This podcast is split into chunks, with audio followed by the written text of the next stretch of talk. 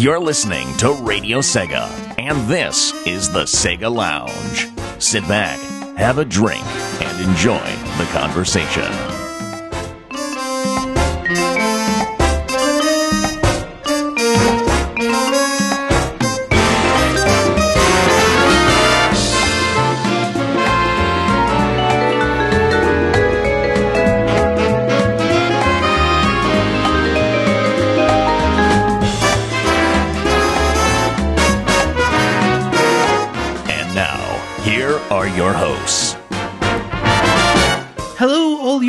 Beautiful, sexy people. Welcome to the Sega Lounge. I'm KC. I'll be your host tonight. And we've got a great show for you tonight. I hope you enjoyed last week's episode, um, you know, the, the premiere episode of the season, season four of the Sega Lounge. We did things a little bit differently, uh, and we'll, you know, keep on doing new stuff as, as the, the season progresses. So I hope you've been enjoying this new format with uh, a few extra segments, short segments. And again, let me know if you have any ideas, if you have anything you'd like to contribute to the Sega Lounge, if you have a great idea for a new segment, if you know of a community website that you'd like us to feature on the Sega Lounge, you know, to interview those guys, to promote those guys, uh, or of someone in the community that could contribute with an interesting uh, segment for the show, let me know. Send me an email to kc at radiosega.net or drop me a line on Radio Sega's forums, uh, send me a private message there, or on Discord. You know, just send me a message wherever, and we'll try to figure things out together. Yes, so welcome to the show. This is episode number two of season four. We've got a great show for you guys tonight. We've got an interview with uh, our good friend Ken Horowitz from Sega16.com. He's been on the show before, so he's a you know a returning guest. But this time, he'll be uh, talking about, or we'll be talking about, uh, uh, his book called "Playing at the Next Level." You know, the story of Sega of America, and um, how you can find that book, and what you can, you know, uh, the work behind all, uh, all the work behind making the book, researching for the book, and uh, all the amazing things he talks about in the book. Um, he's got some exciting news as well to share during the interview. So if you've already read the book um, and you're curious about what his next projects will be, um, you know, stick around, listen to the interview because he'll be talking about that as well. Uh, we also have the news. We have uh, Winner Reviews Memories of Sega, and uh, more to the end of the show, we have uh, you know a couple of community news, a couple of things to promote, talk about, and so stick around for that. Don't forget to join us on Discord to discuss what's been happening, radiose.ga forward slash Discord, or send us a tweet at Radio Sega during the show. Uh, wherever is the case, it's time to welcome our good friend, our sweet soul brother, Shadid, with the news desk. News Desk. Hello, and welcome to the Sega News Next with Shattered. To fly off right onto space this week, a rare Sega Sonic Cosmo Galaxy fighter game has been dumped. According to MAMEWorld, they're celebrating the 20th anniversary of their MAME emulator with a dump of several arcade games. And one of them was the rare Sega Sonic Cosmo Galaxy fighter game from an anonymous donor. The original game was a vertical shooter as it stars Sonic the Hedgehog, and he has to shoot down Dr. Robotnik and his robots in space. Continuing on with the news for Sonic, the Amazon listing for Sonic Mania suggests that it's supposed to come out on April 25th, 2017, but it could be also a rumor. But the product page for PC and Nintendo Switch also says it's coming out on May 31st, 2017. Continuing on the trail with April 25th, 2017, although that's not the actual release date for Mania, or it could be, it's the release date for Puyo Puyo Tetris, actually. It's as it finally gets a release date for North America and Europe. It's slated to drop on North America for PlayStation 4 and Switch on April 25th and on April 28th in Europe. And finally, there's supposed to be a virtual fighting tournament as the NWO and VFDC, no matter the cost tournament, is supposed to be run over the weekend on February 16th all the way to February 19th. It's supposed to bring out the best in Virtua Fighter, as it will feature various entries in the Virtua Fighter series, such as Virtua Fighter 2, Virtual Fighter 3 Team B, Virtual Fighter 4 Final Tune, and Virtual Fighter 5 Final Showdown. They'll also be streamed throughout the weekend, so head on to virtualfighter.com to find out more details. And that's it for the news this week. I've been chatted, and you can follow me on Twitter and on Twitch at DocWayBT. See you all next time. News Desk. So that was Shattered with the News Desk, the news of the week. Uh, thank you, Shattered, for that. He'll be back next week with another uh, edition of uh, the News Desk. That being said, it's time to do a quick music break. And when we come back, it's time to welcome Ken Horowitz to the Sega Lounge. Don't forget, this is Radio Sega. We play the best Sega music 24 7. Stick around. We've got a great interview, we've got some great segments. It's going to be fun.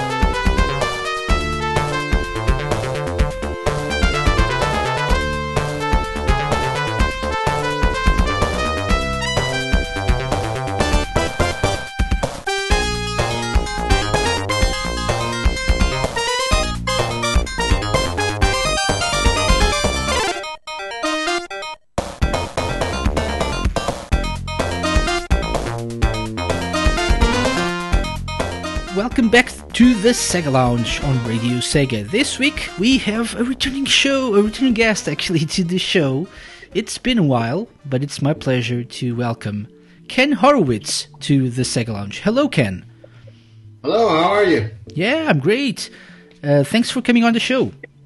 Thanks for having me. Yeah, always a pleasure. So, uh, we were talking before we started recording this, and uh, last time you were on the show was episode 9, August 2014. It's been a while. So, wow, yeah. Yeah, I think it's about time we, we, we caught up uh, with, with each other, and, you know, um, it's time I, I, had a look at what you've been doing, your projects, your current projects, and everything. So you're on the show. We invited you back on the show because of something uh, you did. You wrote a book, a really interesting book called "Playing at the Next Level." But uh, for those of, uh, of, our listeners that aren't familiar with you and your works, would you like to introduce yourself and talk about what you've been doing and how you're connected to Sega and the community? Okay, sure. Uh, my name's Ken Horowitz, and I run the website Sega16.com since uh, 2004, which covers the Sega Genesis and its add ons, the 32X and Sega CD, as well as the Master System and Game Gear. And we do features, reviews, interviews, and cover all kinds of events in the homebrew, homebrew community. And we're mostly dedicated to uh, researching and documenting the history of these consoles as opposed to providing regular current news, which there are plenty of websites that do that much better than we could. Mm-hmm. So we focus on uh, documenting the history, and that's uh, basically what served as the catalyst for the book. Okay.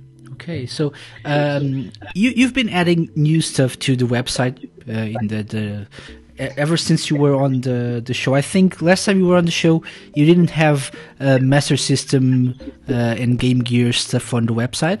Not sure if I'm correct.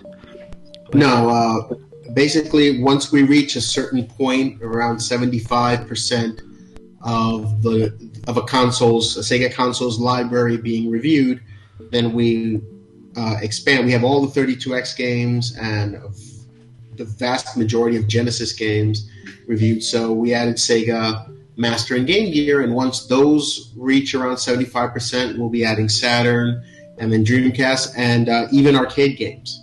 Oh, cool, cool, cool stuff. Yeah. So something to look forward to, you know, in the future. How big is your team right now? Uh, well, we're mostly the only one who's there full time is me, uh, but we have lots of part timers and contributors who contributors who uh, submit reviews and features uh, periodically. Mm-hmm. Interesting.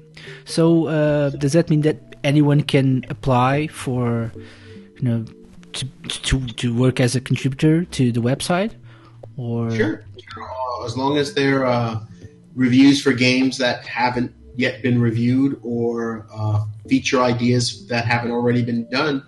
Um, all the person has to do is contact me and tell me what they want to do, and um, and I'll get back to them very quickly to let them know whether or not that's something that uh, we can use. For, unless it's something that's already been posted on the website, particularly with reviews, uh, chances are that as long as the writing quality is is decent enough, uh, it'll be accepted. So, but we're always welcoming contributions from the community, and the community has been very, very good to us over the years. The vast majority of our content particularly in reviews, comes from contributor submissions. So we're very thankful to have. Uh, I'm very thankful to have uh, such a supportive community. Yeah, and yeah. you've been doing this for 13 years now, so that's yeah, that's amazing. that's like a hundred in internet years. Yeah, yeah, that's awesome. That's um, that that proves that you you've been successful in your in your endeavors. So.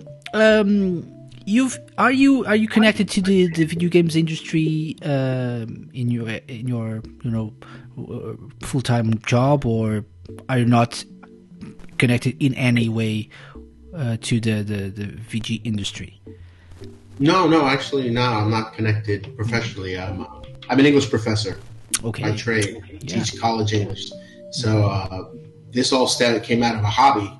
Uh, I've always been a Sega fan since I got my Master System in December of 1986. So uh, it's just I do it out of a love of the topic, um, but I'm not formally connected to the industry. I've made lots of friends and contacts over the years, but I'm not formally connected. Mm-hmm, mm-hmm. Okay, and so the idea for uh, uh, this book, you know, came along, right? Uh, playing at the next level. So, what is playing at the next level about? Well, playing at the next level focuses on the development, the game development history of Sega of America.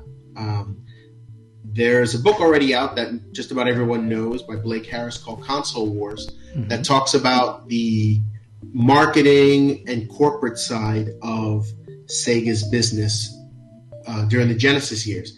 And my book tells the other part of that story that hasn't hadn't been told yet, which is the actual game side of it, the development side, and it covers Sega of America's game development from when Sega of America was first founded in 1986 and goes all the way up to when it, Sega left the hardware industry with the Dreamcast in 2001. And it covers all the studios, internal studios that Sega of America had, and all the, and many of the teams that and companies that they worked with to create games for American and Western audiences. Mm-hmm. Yeah, it's a great book, by the way. It's it's very detailed, and um, uh, you learn a, a, lot about stuff that you probably you know never even heard of. So it's it's really a great book. I haven't read it, uh, you know, all, but what from what I've read, it's it's an amazing book. So how much thought um, did you put into this before starting actual you know actually writing the book and putting together info for the book? Well, over the years doing the website, it became clear that there was we were telling little bits and pieces, shining a little bit of light on these single particular games. But the overall, the overarching story of Sega's game development was still untold. And uh, I figured that that was a story that deserved to be told.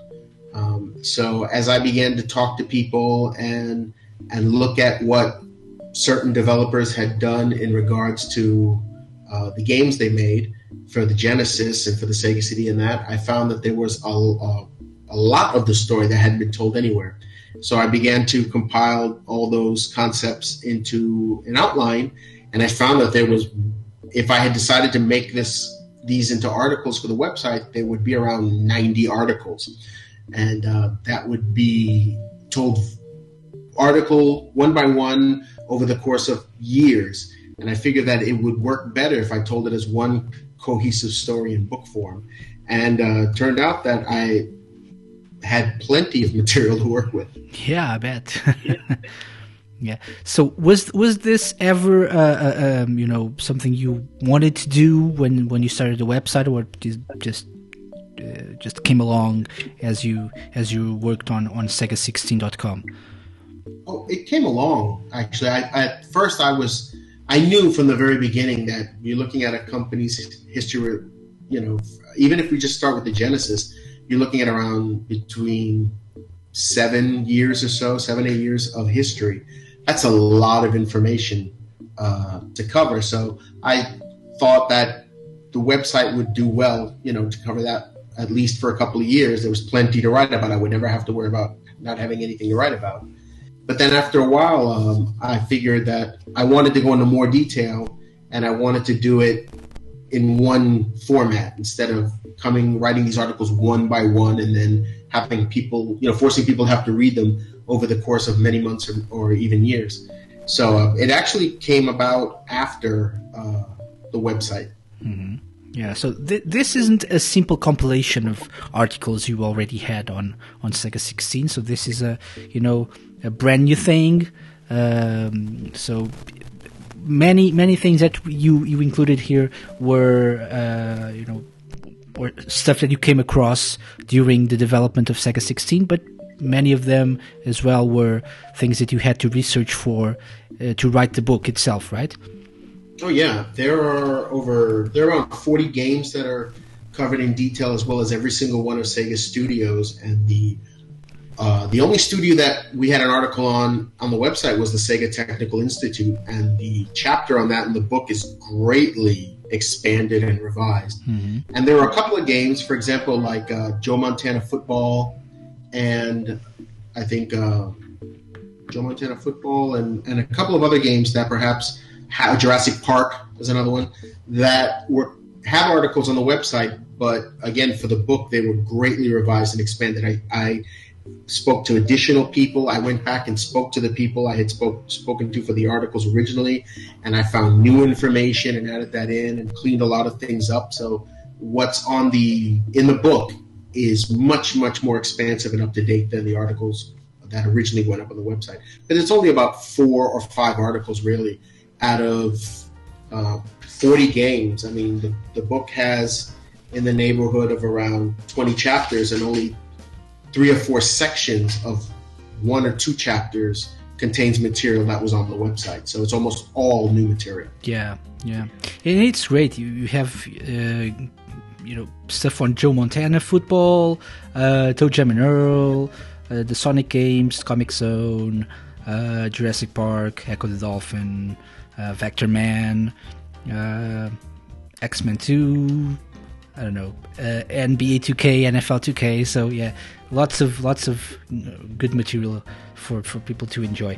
Um, how hard was it to get everything, get all this information, to do research for for this book? How long did it take you to actually get everything together to and start writing?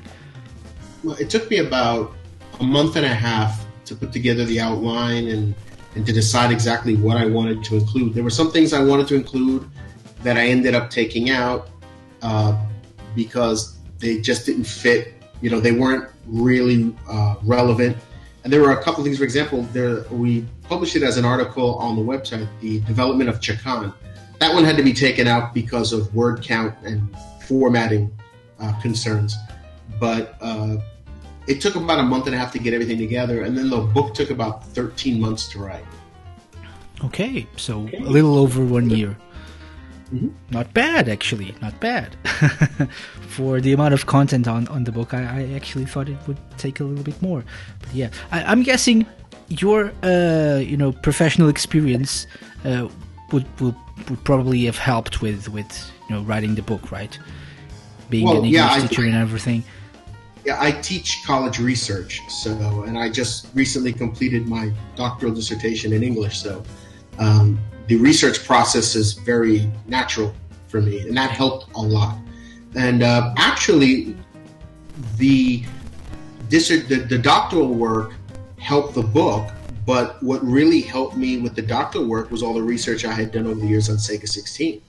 Um, I learned the formalities of research mm-hmm. during my doctorate, but actually being able to find information from multiple sources and synthesize them into one coherent narrative.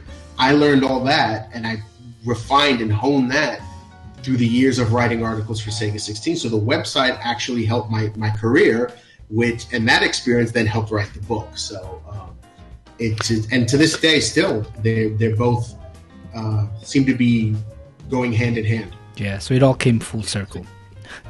Mm-hmm. Yeah, awesome. Um, so you mentioned the research and uh, you know hard work you had to, to, to do to come up with all the information for for the book. Um, did you contact many of the people that are mentioned on the book uh, or in the book, like uh, you know past Sega employees, um, people like I don't know um, Al Nilsen, you know people like that, or was it all based off you know previously uh, published articles? No, I, I contacted around 93 or 94 people. Even people that I had previously spoken to, like Al Nilsen and others, I contacted them and interviewed them again. Mm-hmm. Uh, I used the art the previous interviews but I asked additional questions that wasn't that weren't available in the interviews that are posted on the website. Mm-hmm. So when I spoke to Tom Kalinske, when I spoke to Michael Katz, the the questions that I asked them were completely new. Um, but I also spoke to a lot of people that uh, I didn't speak to, I had never spoken to before. Uh, many people who were involved, for example, the people who made Spider-Man versus the Kingpin, the people who made uh, Recreational Brain- Brainware, um, the people who made X-Men 2, Clone Wars. I'd never spoken to any of those people uh, before, and I interviewed them for specifically for this book. I also got to speak to every, as in addition to Michael Katz and Tom Kalinske, I also spoke to Bruce Lowry, who was the first president of Sega of America, as well as Bernie Stolar and uh, Peter Moore. Mm-hmm. So I was very happy to be able to get in contact with them, and they were very cooperative and very helpful.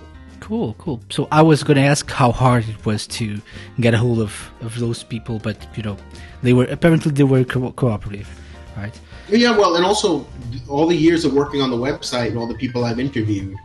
Um, so I already had those contacts, many of them. Mm-hmm. But the fact that no book had been written on the development side of Sega's history, and a lot of the people I've spoken to were programmers and artists and designers and producers. So they naturally were very, you know, many of them were very happy to have the story told. So they were eager to cooperate, but they also got me, put me in contact with other people that I hadn't yet spoken to. Cool, cool stuff. So, was there anything that you learned during the, the research process for for the book uh, that actually surprised you? Something that you didn't know about and you know blew your mind or something? Um, not wanting to spoil well, the book for people, by the way. if you want to, if you want to know more about the book, buy it, please. yes, buy ten copies. yeah. Um, well, I t- say overall, without spoiling anything, the one thing that I really learned that I hadn't known is, or better yet, better said, I'm much, much, much more appreciative now of just how much work, blood, sweat, tears, and effort goes into the creation of these games. I mean, many of these games, we know that it's a, okay. They took a certain amount of months to develop it, but you don't know exactly what was involved. And after doing the book and speaking to all these people, it's it, it amazing the level of dedication and the level of sacrifice. I mean, in terms of, of relationships, in terms of finances, in terms of personal health, that many of these people gave to to finish these products and I'm a lot more appreciative. Even games that that for years, you know, people look down on them and say, "Oh, that game's no good," or "That game's not very good," or "I didn't like that one so much."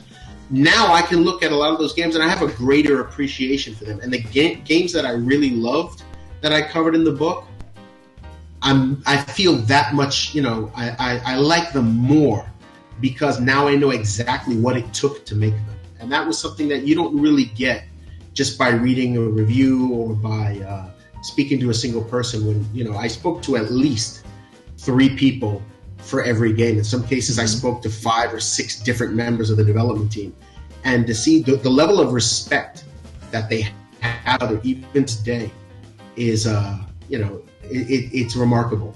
Yeah, yeah, makes sense. Yeah, I, I was watching the the Sonic Hedgehog stream on Twitch the other day, and uh, Hoshino-san um, talked about working on a Sonic CD and said that he uh, they were on on stayed at the office uh, from Monday to Friday. So at midnight, I think every day they would go out to eat some some ramen.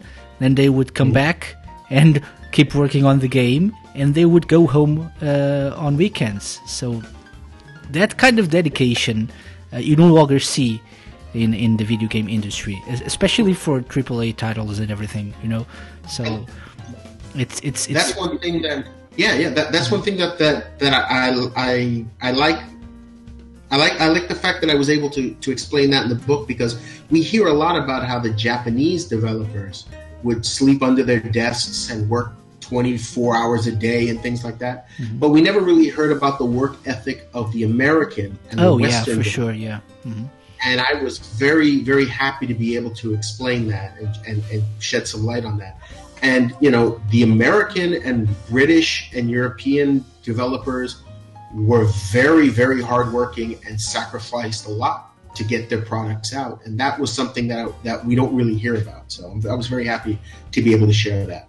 Yeah, yeah. It's only fair that they get uh, you know the appreciation they deserve as well for their hard work and for everything that they've done for for the industry as well. Because you know these guys were uh, you know pioneers. Not not not exactly because there were games before them but uh, these games marked an entire generation uh, defined what video games are today. And so you know uh, it's it's good that we can actually take some time to appreciate their hard work and all the, the effort they put into making these games, good or bad, you know. So good or bad, it even a bad game takes time to to make and to develop and everything. So yeah, it's always interesting to find out why the game turned out the way it did. Mm-hmm. You know, we, we, for example, there's the section on Star Wars Arcade for 32X. Um, there, there are lots of varying opinions about that game the quality, you know, and and a lot of people say, well, it was rushed for the 32x's launch. But then when you actually go and see how, you know, learn how it was made, and and the fact that they didn't even have the complete development kits, you know, the hardware wasn't even finalized when they were working on it. When you say that you see what they did with what they had to work with, and in the short amount of time they had to work, you know, it, it's very it's it gives you a whole new perspective about their talents and about just how dedicated they were. Mm-hmm. Yeah, yeah, that's interesting. That's interesting. Um, by the way, one, one, one question, one quick question about the cover of the book. By the way, so was there any reason, or is there any reason behind uh, the choice of uh, of games that got featured on on the cover of the book? So we have no, no, okay, no. I, I didn't have anything to do with them. I'm, I'm I guess they chose them based on uh, the content, you know, based on what they thought would be the most interesting. The only one that I really don't uh, think should be there is Columns because uh, I don't really I don't discuss Columns. Joe Montana, I think, is a game that deserves to be there. The story behind, uh, about Moonwalker I thought was fascinating. Um, M1 Abrams Battle Tank is personally one of my favorite Genesis games. Doesn't get a lot of love, and it should. And the story about how that was made was I found to be really, really interesting when I was working on it.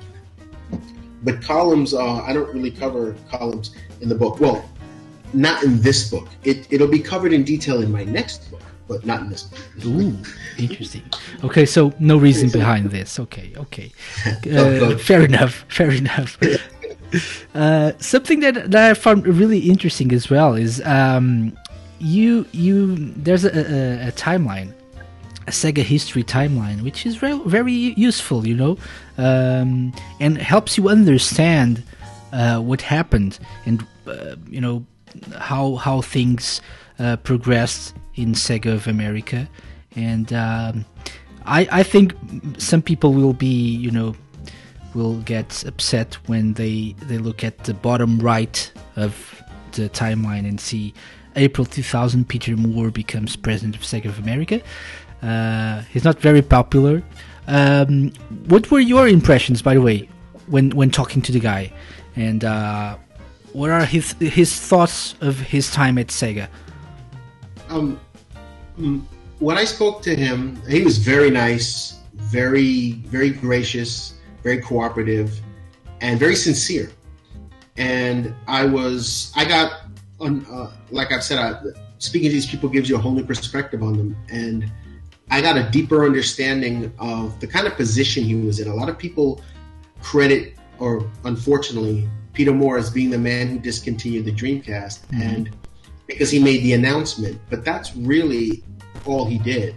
Yeah, uh, exactly. Uh, as president of a subsidiary of Sega, he had no authority to tell his Japanese bosses what they should do with hardware.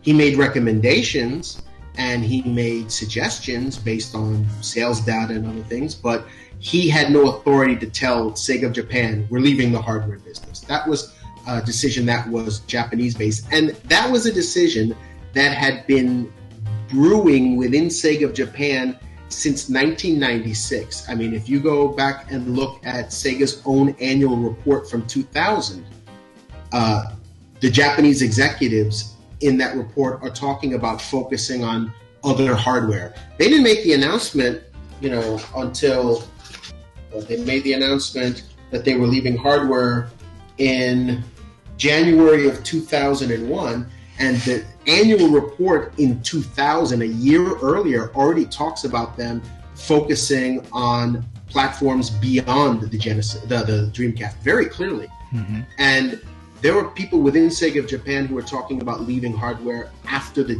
Genesis, you know, was discontinued or was was winding down. So um, Peter Moore didn't become president of Sega and say, "Hey, you know, we're leaving." He had to make the announcement because he was the face of Sega in the West. Yeah, and that's in in, in a persona that he carried over when he went to Microsoft and that he carries oh, and now with EA. So um, I think he gets a lot of unfair flack for uh, the position for for his time there. But he was also at Sega at a very difficult time. Same thing with oh, Bernie for sure, Stolar. yeah. Mm-hmm. A lot of yeah. mistakes that Bernie Stolar made, yes, just like every other president did. But he also did a lot of good things, and there were a lot of events and thing and, and situations that occurred while he was president that within the context of what was going on within Sega at the time, um, there really wasn't much more he could do, mm-hmm. or there really wasn't. Uh, he didn't have a lot of room, um, and I think that's something that if you look at what has happened to Sega since that period, it it shows just how limited in many regards its Western leadership was because Sega was is a Japanese company, and its subsidiaries respond to the Japanese parent. As so, they should. Uh, yes, exactly. Yeah. So so mm-hmm. um, I think that there, you know, I think he did a lot of good. I think uh, Peter Moore did. There was really nothing more that could have been done mm-hmm. with the Dreamcast. I think they were literally giving it away if you purchased a subscription to SegaNet. There's nothing more you could have done you know, with the console. And when you consider that initially they wanted Sega Japan wanted to sell the Dreamcast exclusively online, not in retail, in stores. Back in 1999, that was you know insanity. of so, course, yeah. of course. so um, it's not like today that you can just click on Amazon and buy it. But in 1999, I mean, who was buying things? What product? What video game console would have sold only through online channels? So mm-hmm. there was, you know, the, the all through the Dreamcast lifespan, there was always this ambiguous commitment by Japan of we're going to support it, we're not going to support it, we're going to stay with it, we're going to leave it. And even in the annual report, you look at how they talk about they're committed to the Dreamcast. At the same time, they talk about leaving it and going to other consoles. So there isn't really all that much that you can do, you know, when you're in that situation. And I, I, th- I have a lot more appreciation for his efforts and especially Bernie Stolar's efforts. Um, having done the research and uh, mm-hmm. looked at not just speaking to them, because one could say yes, they're going to say whatever they have to say to make themselves look good, but you speak to them independently. You speak to other people who work with them. I spoke to other people who work with both men, and you look at the the press releases and the interviews with other members of Sega people at the time, and a lot of it bears you know pans out. A lot of it uh, it fits. It's not there's nothing really jarring there with what they said and what they did based on you know when you look at the overall uh, situation yeah. I think they did the best they could. Yeah. And you, you have to remember this is it's a business right? So obviously yeah. we're fans of the company we're fans of the games and everything and the consoles. Uh, we like the Dreamcast and the other consoles but you know they're running a business here so they're not in not in it for the for just the, the fun of it. They're in it to make some money, and so if sometimes you have to make difficult decisions in order to save money and to get back on it. So yeah, it's gotta gotta gotta remember that. So Ken, uh, we've been talking for a while. I think it's time we take a quick break. We're we're going to play um, one of your requests, and then we'll have memories of Sega, uh, one of our uh, segments on the Sega Lounge, and we'll be right back with a surprise for you, which I don't know if you remember from last time, but uh, we still have surprises for our guests. So uh, keep it here. This is the Sega Lounge on Radio Sega. We'll be right back with Ken.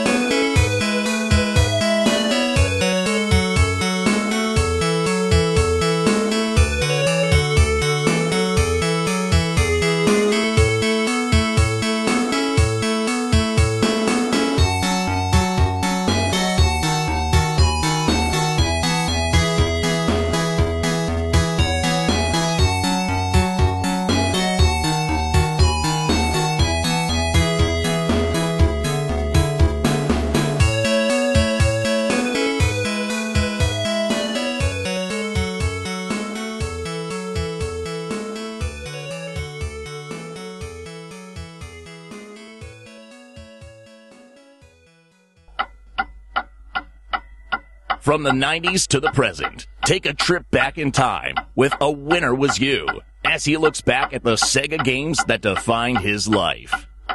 Memories of Sega.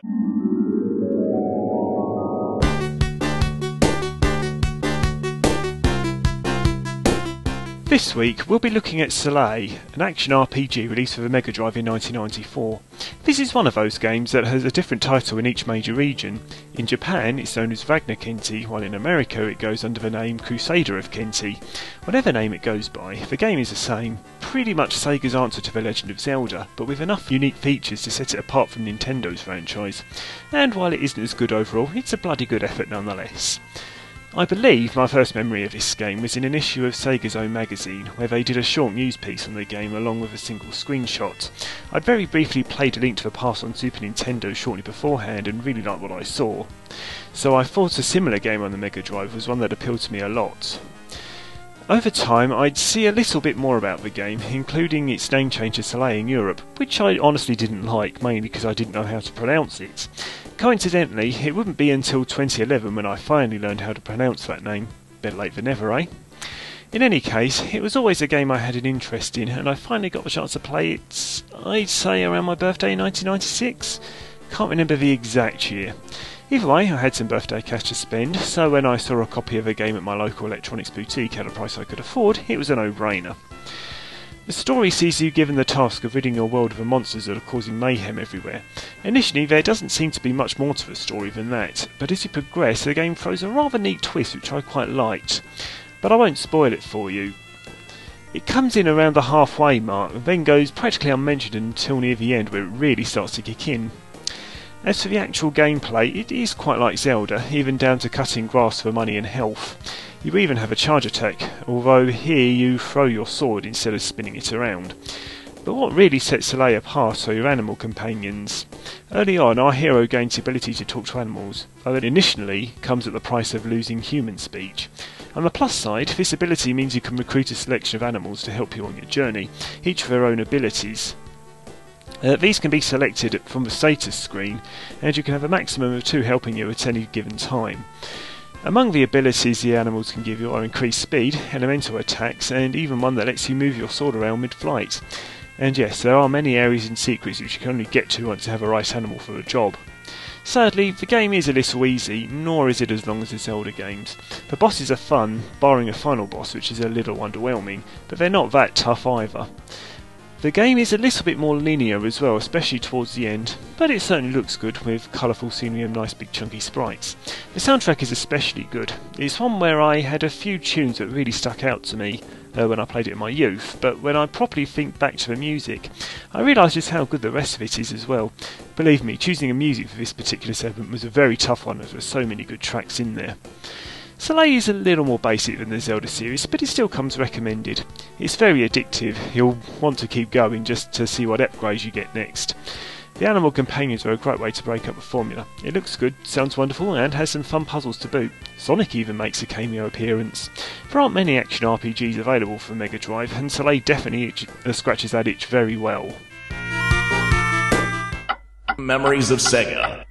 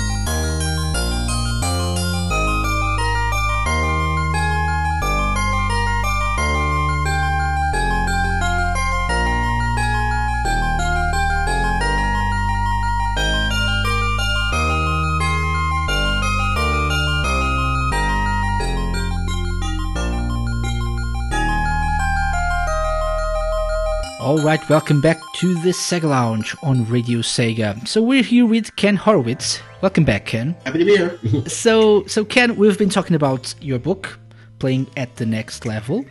Uh, before we, we get on with, with the interview, ask you a couple more questions. Uh, remember last time you were on the show, we had something called the Sega Lounge Challenge. And so, oh yeah. yes. and so, last time, I think it was a little bit too easy for you, you know? So, I think we have a little something, we had to do something different this time. And last time you were on the show, I, I, I listened to the, the, the episode uh, before we started recording, and we didn't have uh, the amazing Sega Lounge Challenge intro yet. And so, to get you in the mood for the Sega Lounge Challenge, let's play the Sega Lounge Challenge intro. Now, you know our guests. They're amazing. They're stars. But are they ready for the Sega Lounge Challenge? It can be a quiz in reverse music. It can be anything we want. Welcome, welcome to your doom. I mean, welcome to the Sega Lounge Challenge.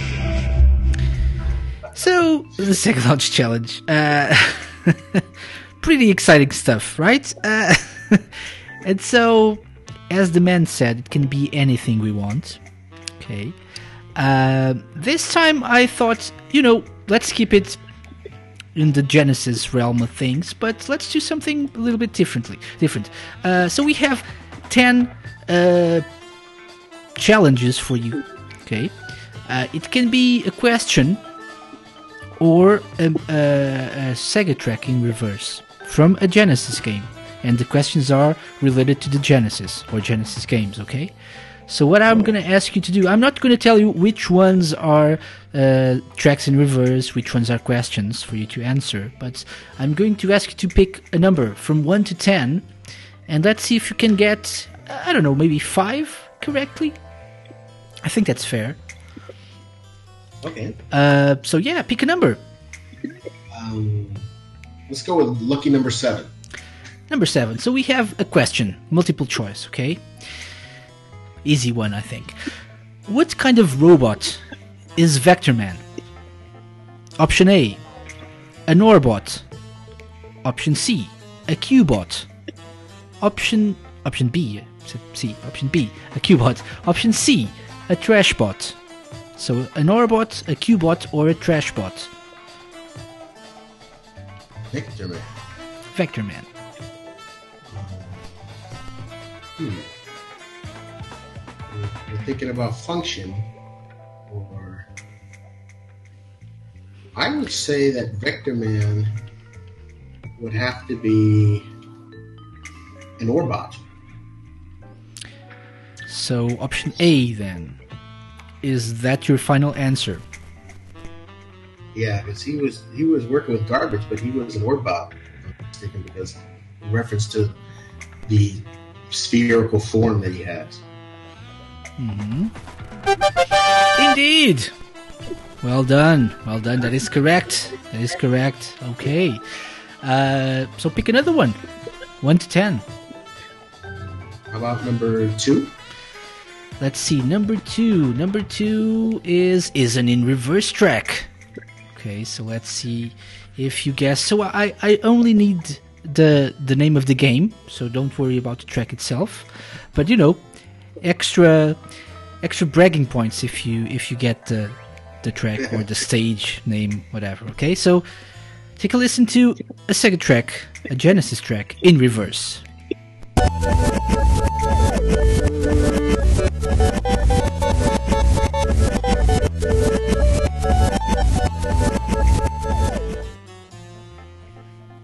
That's from Ristar. hmm. Sounds like it's from Ristar. restart hmm. Could be. Could be. Want me to play it again or? Yes, yeah, play one more time. okay one more time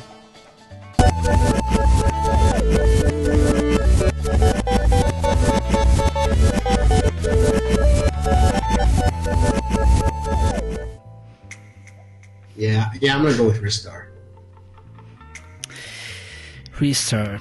Ah. It is correct. Yes, it is correct. Well done. Well done. Ristar. That was Dancing Leaves, stage one, two. Awesome. Uh, yeah. So we we had seven, two. Pick another one, please. Um, how about um, let's go with a midpoint there. Uh, five.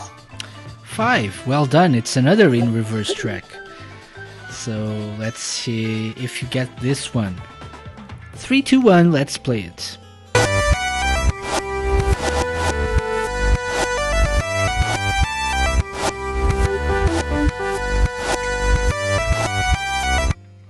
That's actually kind of nice. Uh, so Hmm. Could you play it again? Sure thing. Let's play it again then.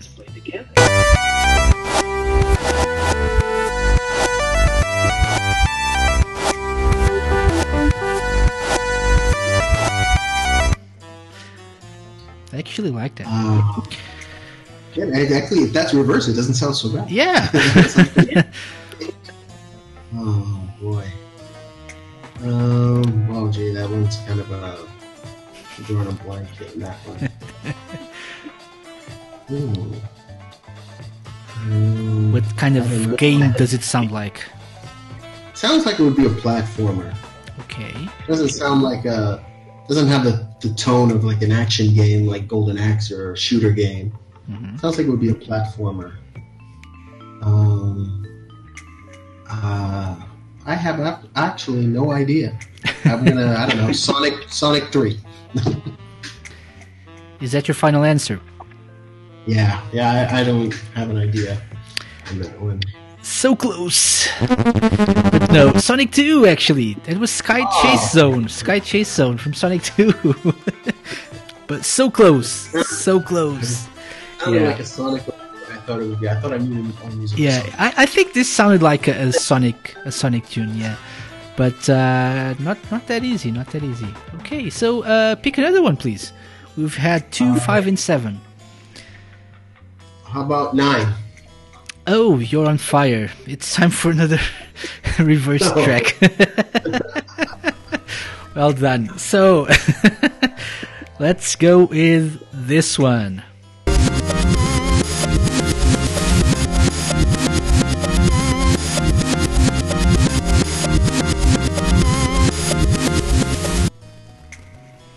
That's Streets of Rage.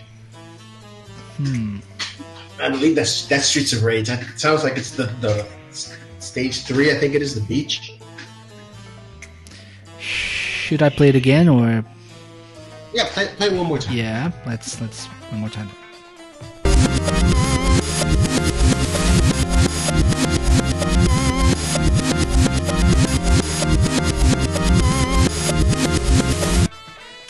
Yeah, that's Streets of Rage. I think that's stage three. hmm Could be. Could be.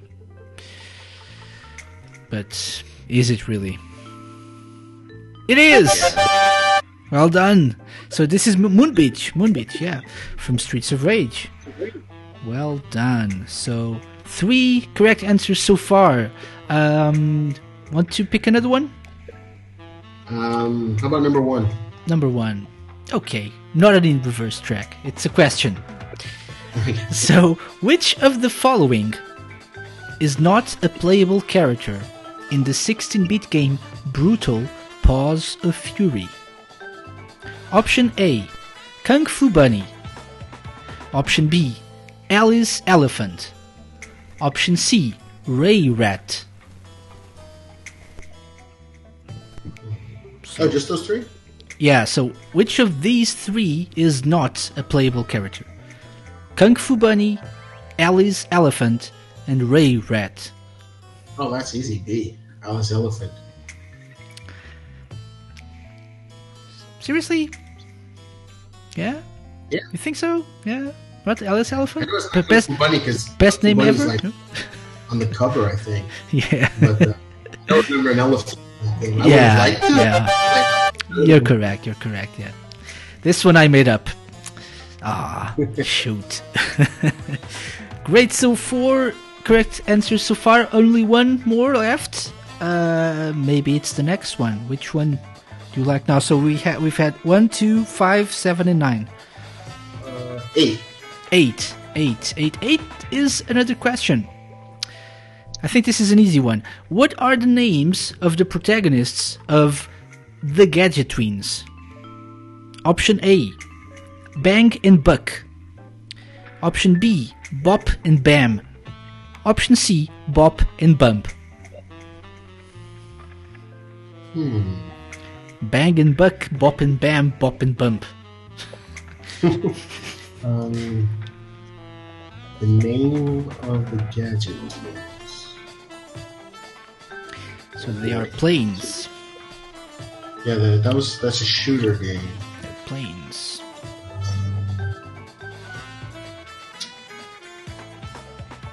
Can you see the options again? So Bang and Buck, Bop and Bam, Bop and Bump. I think it's C. Bop and bump. I seem to remember bump. Bump stands out to me for some Bop reason. and yeah, bump. And you're correct! Well done! Oh, I actually Yes. that. Well done. So you you got five correct answers, which means you get the Sega Lounge seal of approval, the official Sega Lounge seal of approval, which uh, yeah, which is you know uh, which I'm gonna send to you right now, which is uh, this here. Um so enjoy uh, our seal of approval, our freakish seal with two thumbs up. Uh, very good, very good. Well done, well done.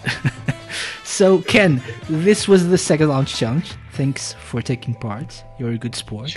Uh, and again, you proved that you, you're uh, the best. You're, you're a real Mega Drive or Genesis connoisseur, so, you know, there's no fooling you.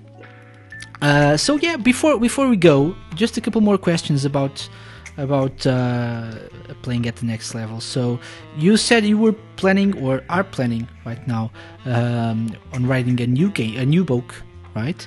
Um, What will you focus on this time, and what are your current plans for for the book?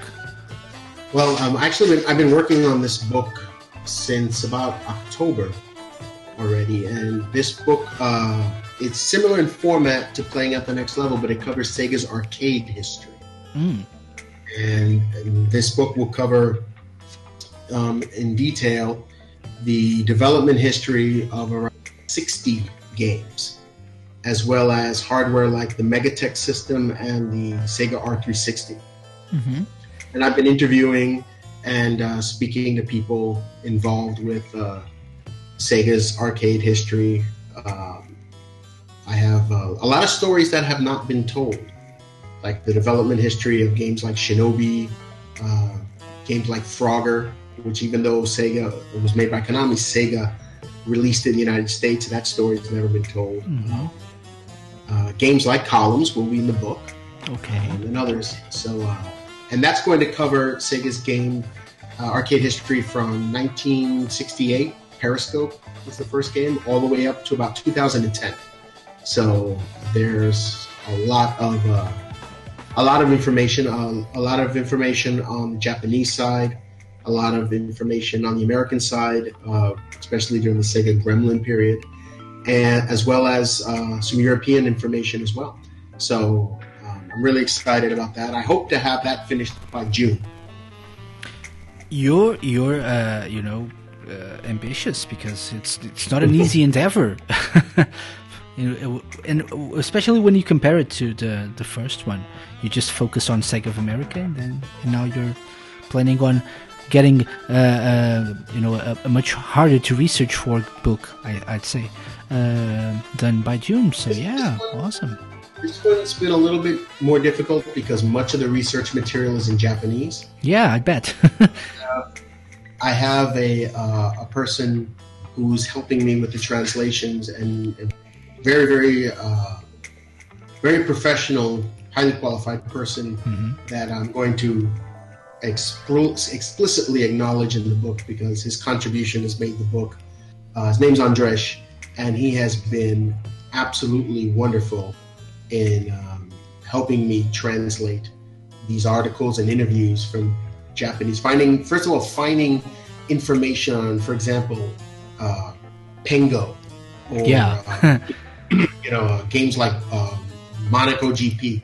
Finding information on how they were made is very, very difficult, and because a lot of games early back uh, from that area era early back then weren't um, the development teams weren't recognized, and so when you do find out you know, if there is or if there is any information, a lot of it's in Japanese. So being able to dig up these old interviews and articles and then have to translate them to English uh, has been a very slow process. But Andres has been absolutely wonderful yeah. in helping me, and he's been key in many many chapters in the book thus far. So, but I uh, this book has a lot of will have a lot that haven't been told.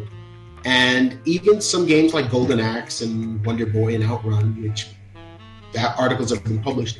But there's information from many different sources that you would have to read. Like, for example, Outrun, you would have to read, I think, six different sources to get all the information that'll be in the section in my book. So, and it'll all be all these games will be in chronological order, just mm-hmm. like uh, playing at the next level, mm-hmm. and they're all in one handy volume. So, uh, a lot of Sega books have been published, but like my interest, I think my my niche is the is the research behind the design, you know, behind the development, behind the scenes development of these games. And uh, this book will be, I think, a good complement to anyone who bought playing at the next level, which I hope is everybody.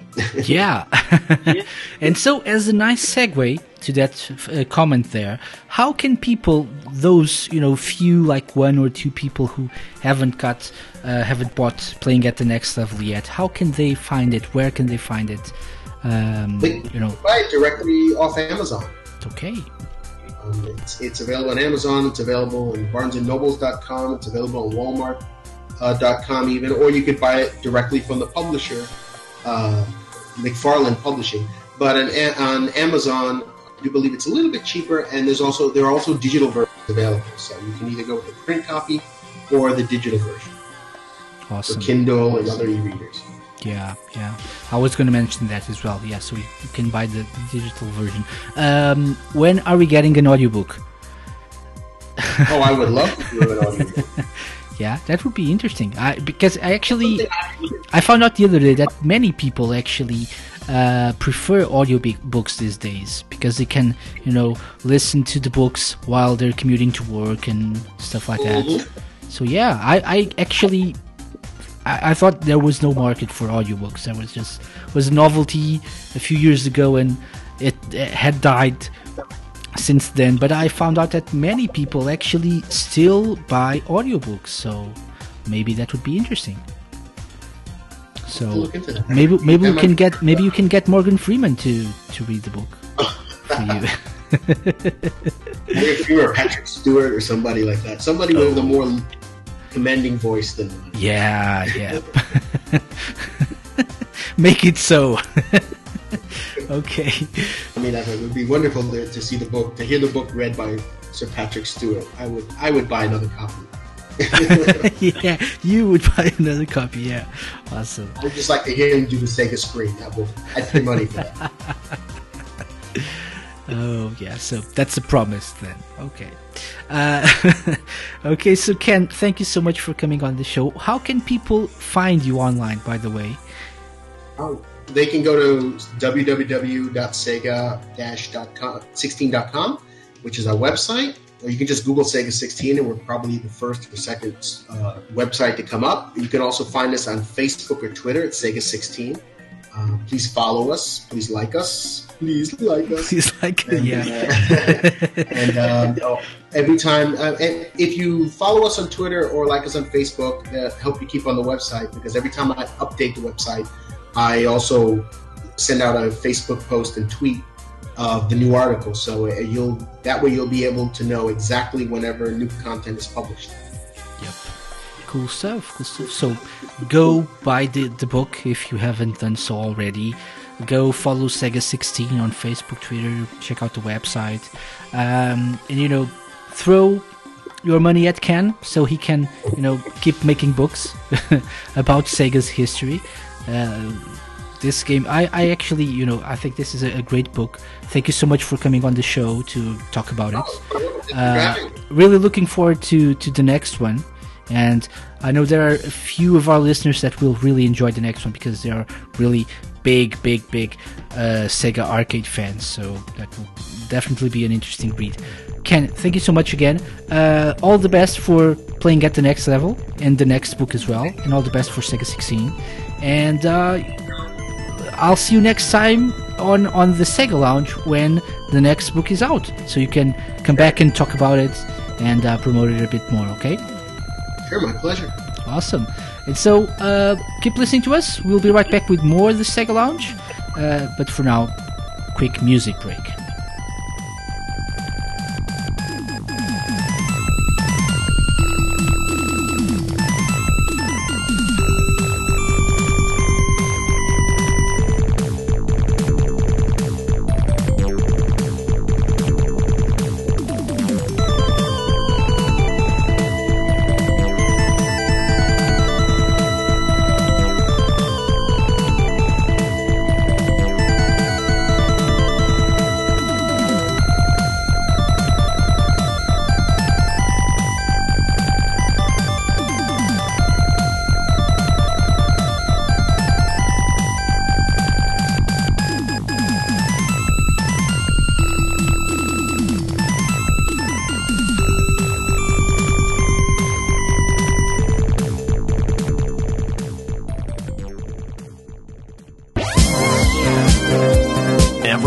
Different guest, Sega music, news, and whatever else we can think of. The Sega Lounge, only on Radio Sega. Welcome back to the Sega Lounge. This is our final segment of the show, After Hours. I hope you enjoyed that interview we had with Ken Horowitz, uh, talking about his book, Playing at the Next Level. Uh, really fun guy and really nice to you know get to know more about his work and his future projects. So it's almost time to go. This was a, a shorter episode of the Sega Lounge this week. Uh, however, I don't want to go before talking about two bits of news that I think are important to share with you guys Sega fans. So so first up we have friends of Radio Sega, Read Only Memories, who just uh, put out put up a new uh, campaign, new Kickstarter campaign for uh, a new edition of the Sega Mega Drive Collected Works, the Collected Works, an amazing book that I own. I backed the first uh, Kickstarter. It's an amazing, high quality book and something every Mega Drive fan and every Sega fan should own. So if you don't have a copy of the book yet, and if you want to support uh, this new Kickstarter project, please uh, feel free to do it. We'll share a link to uh, the project uh, in the podcast notes. However, if you're listening to us on Radio Sega Live right now, and if you're curious, just uh, you know search for Kickstarter Sega Mega Drive collected works, and you'll you're bound to find find it. And please uh, pledge, uh, please do your best to support this project. New stuff, new rewards included in this new uh, Kickstarter project. Uh, we have a luxury tote bag a luxury Mega Drive tote bag, which looks actually looks awesome, uh, and not you know not your uh, usual promotional tote bag, but you know with made of thick, durable black dyed canvas and screen printed with the iconic collected works cover illustrations. So you know the the face of the Mega Drive with the 16-bit logo on it. Uh, really nice, really nice tote bag. So one of the re- new rewards, and also um, a Mega Drive bookmark, Mega Drive bookmark, uh, cut from heavyweight Italian Fedrigoni sock and stamped with the Japanese Mega Drive logo in matte black foil. So. Uh, cool new rewards and you know uh, much more that you can look for if you uh, get back to project and if you go look for the Kickstarter project for Sega Mega Drive, the collected works, or Sega Genesis collected works. that being said, you don't forget to back and big shout out to our friends uh, at Read Only Memories, especially Darren Wall, who's behind this amazing project. Really nice book. Again, can't say this enough. It's a really amazing book, high quality, and every Sega fan, every Mega Drive fan should own this book. At the time I'm recording this, uh, they got they had 18,927 pounds pledged of the of their 35,000 goal with uh, 23 days to go. So halfway through, uh, you know, more or less, so about you know 50 something percent, um, which is which is good, which is good, but it can, people can do better. So if you haven't backed it yet, please get on it, support this amazing project. Second thing I'd like to mention is another Kickstarter project, this time for Mutant Football League. Okay, so what is Mutant Football League? So in 2013, Michael Mendheim, creator of the Genesis or Mega Drive Classic Mutant League Football, uh, you went to Kickstarter to try and find and get the funding for a new game based on or based around Mutant League Football, but called Mutant Football League for you know copyright reasons and such. So yeah. However, that initial uh, Kickstarter project wasn't successful. However, Michael's back and with, with, his team uh, for another try at Mutant Football League. This time, you know, asking for uh, less money. So the project is actually already backed, fully funded. Uh, they were asking for $60,000 and they've already uh, got 75,473 as of now, with 25 days to go. And so, if you're curious about this, if you enjoyed playing the Mega Drive Classic Mutant League Football, and if you're curious about having uh, a next gen or current gen edition of this classic game, you know, this is one Kickstarter project you should check out. So we'll include the link to uh, the project uh, on the podcast notes as well. And hopefully next month we'll have some news on on this project and maybe you know maybe someone will come on the, the, Sega Lounge to to talk about it. Who knows? Who knows? But not until next month. Until then uh, you can find the project by going to the Kickstarter page kickstarter.com find Mutant Football League the most recent one uh, already fully funded. However there are a few stretch goals that the team uh, is creating and so if you're interested back the project you know uh, keep yourself informed about it keep your eyes on on the page and you know cool stuff will happen. So those were the two notes we wanted to end the show with. Um, please you know check out these these sega related projects. Next week next week the sega lounge will be back and this uh, is one of the most exciting interviews we've we've done. We'll uh, be talking to OC Remixes David Lloyd, aka DJ Pretzel, and uh, Larry Oji, aka Lion Tamer. So those will be next week's guests as our usual tie-in with Megavision's issue number two. That being said, don't forget to download issue number two of the Megavisions magazine, which is now out. It's out now. So please, people, get on it. There's a sneak peek at next week's interview with DJ Pretzel and Lion Tamer, uh, done by myself and I Need Fruit. And, you know, the usual uh, Sega and Atlus goodness by the team of Megavision. So that's something awesome that you can also check out. Uh, until next week, you know, when we're back and have more Sega news, more music, and more exciting stuff on the Sega Lounge. Thank you so much for listening. I hope you keep enjoying Radio Sega. Don't forget to check out uh, the rest of our live shows. Uh, go to radiose.ga slash shows for the full schedule. Next up, we have Sega Mixer Drive tomorrow, Friday at 9 p.m. GMT, so check that out. And we'll be back next week, 8 p.m. GMT on Thursday, with DJ Pretzel and Lion Tamer of OC Remix and more right here on the Sega Lounge, airing every week on Radio Sega. Bye bye!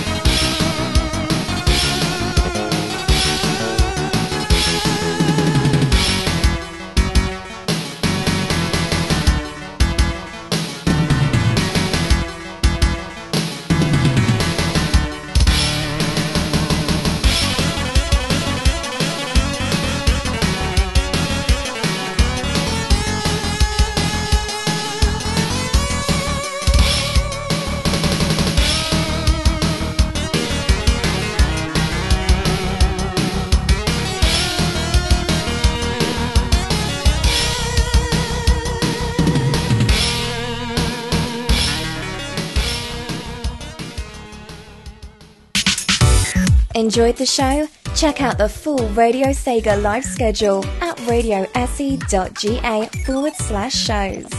Radio Sega, playing the best Sega music 24 7.